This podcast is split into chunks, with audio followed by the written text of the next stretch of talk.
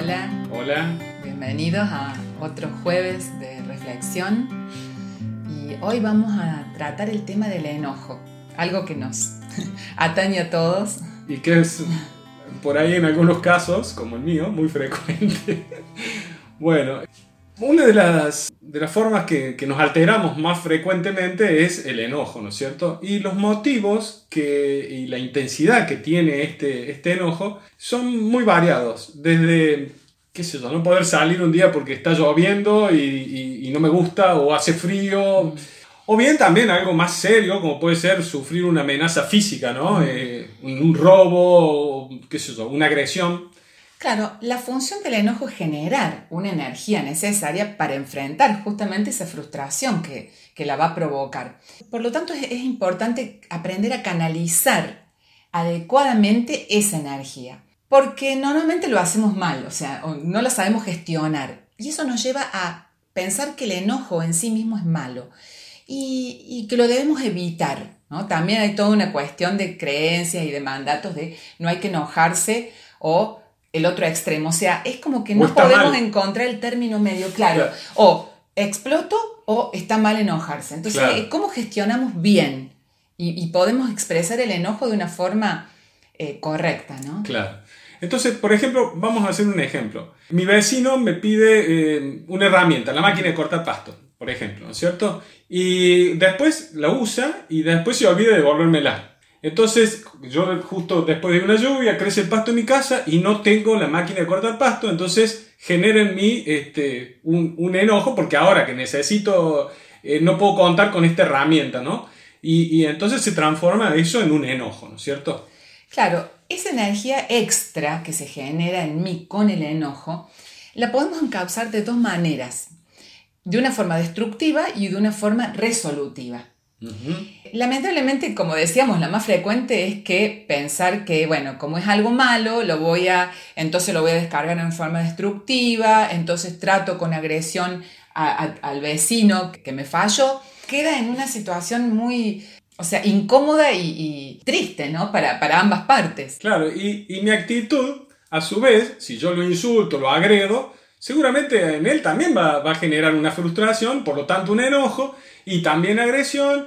Y bueno, viene este círculo vicioso, ¿no es cierto? Y va a empezar a sacar, a relucir situaciones anteriores en las que yo fallé con él.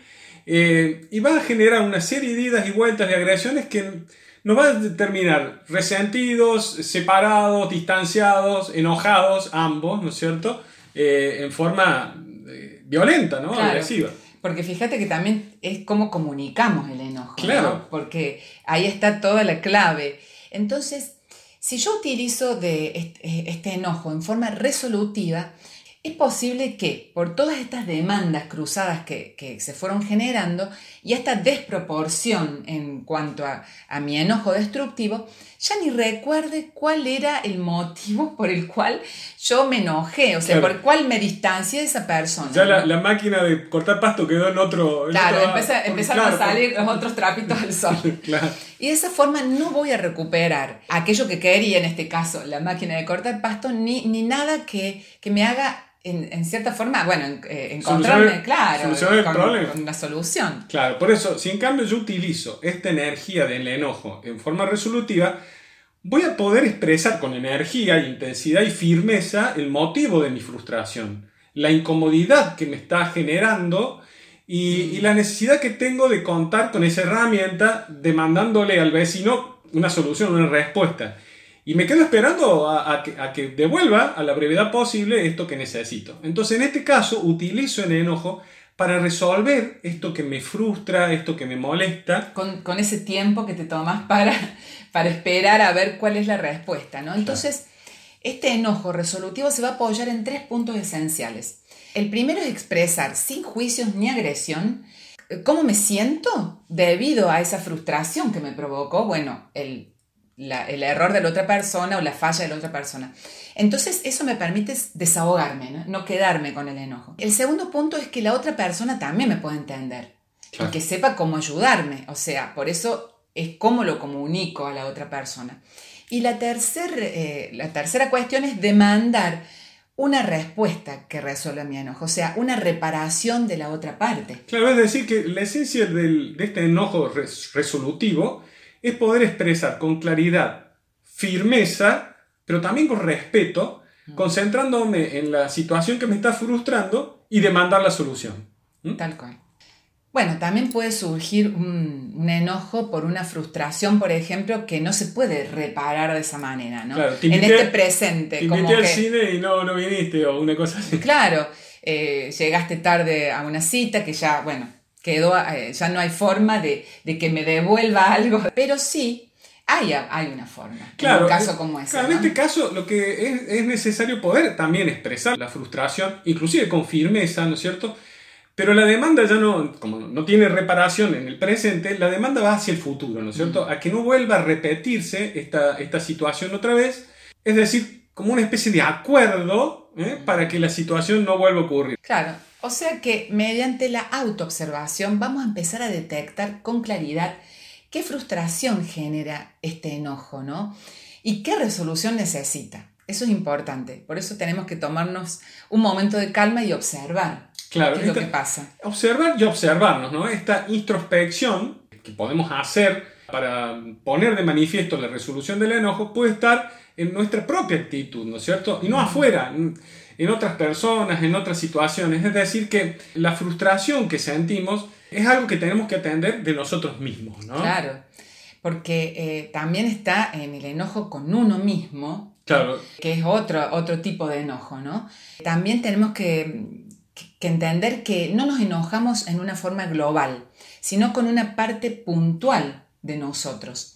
O sea, una forma de ser algo que nos molesta, nos frustra. O sea, no nos damos cuenta, pero nos estamos enojando por algo que no aceptamos. Por ejemplo, podemos tener un miedo, una inseguridad, podemos ser una persona muy autoexigente, impulsiva, rencorosa, desprolija, o sea, descuidada, algo, olvidadiza. Todas esas cosas Mm, empezamos a generar pequeños enojos contra esa forma de ser, ¿no? Claro, y acá tampoco cabe el, juicio, ¿no es cierto? Porque si nos juzgamos por algo que no nos gusta nosotros mismos, estamos agregando, ¿no es cierto?, más autoagresión, sería en este caso, y no llegamos a ninguna solución, sino que va a ir generando frustración tras frustración y por lo tanto más enojo, más y estamos más insatisfechos con nuestra propia vida. nos baja también de autoestima, como que nunca puedo salir de esto y me quedo.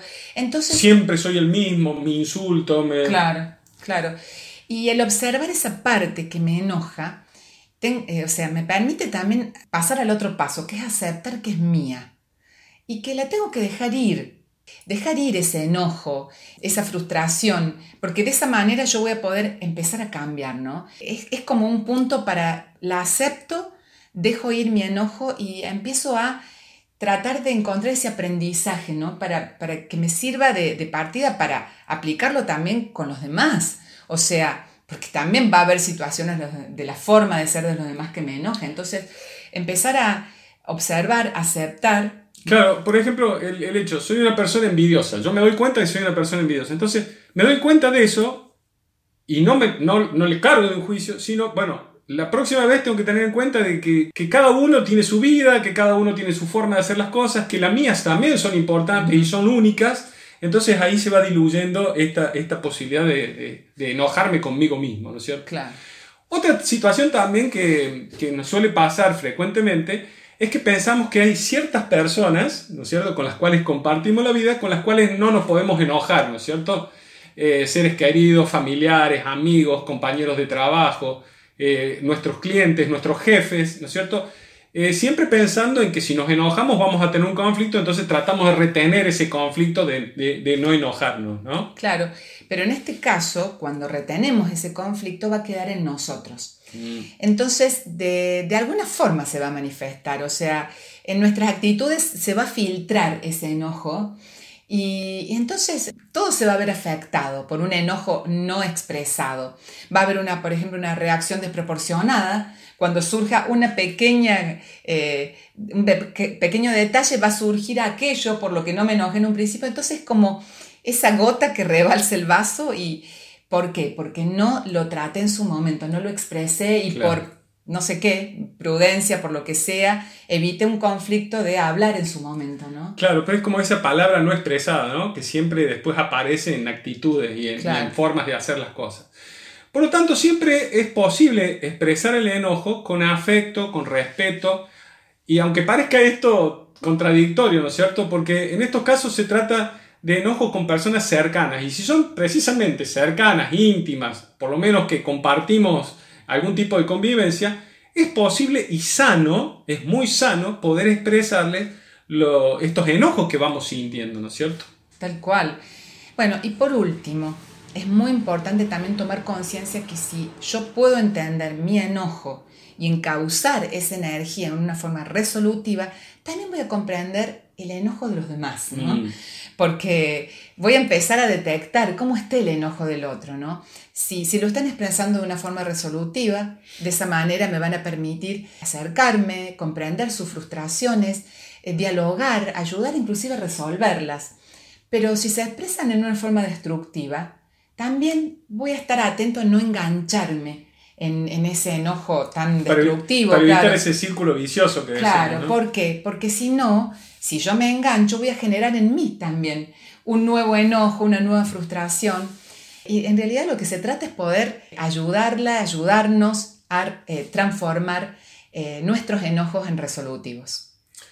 Bueno, eh, espero que esto sirva para, contribuya para, para, poder, ante una frustración, darnos cuenta de poder expresar nuestros enojos de una manera más armónica, ¿no? Más... y si no podemos, siempre está la vía de, de poder Recordar. reencontrarnos a, dialogar, a pedirnos perdón y empezar de nuevo. Bueno, muchas gracias. Si te gustó, ponle un me gusta, eh, compartilo con tus amigos y contanos cómo es tu forma de enojarte. Y, también, si querés, ¿qué, temas te gustaría que charláramos, no? Que esto sea un ida y vuelta. Claro, para que sea variado, para que todos aprendamos y bueno, y lo pasemos bien. Muchas, gracias.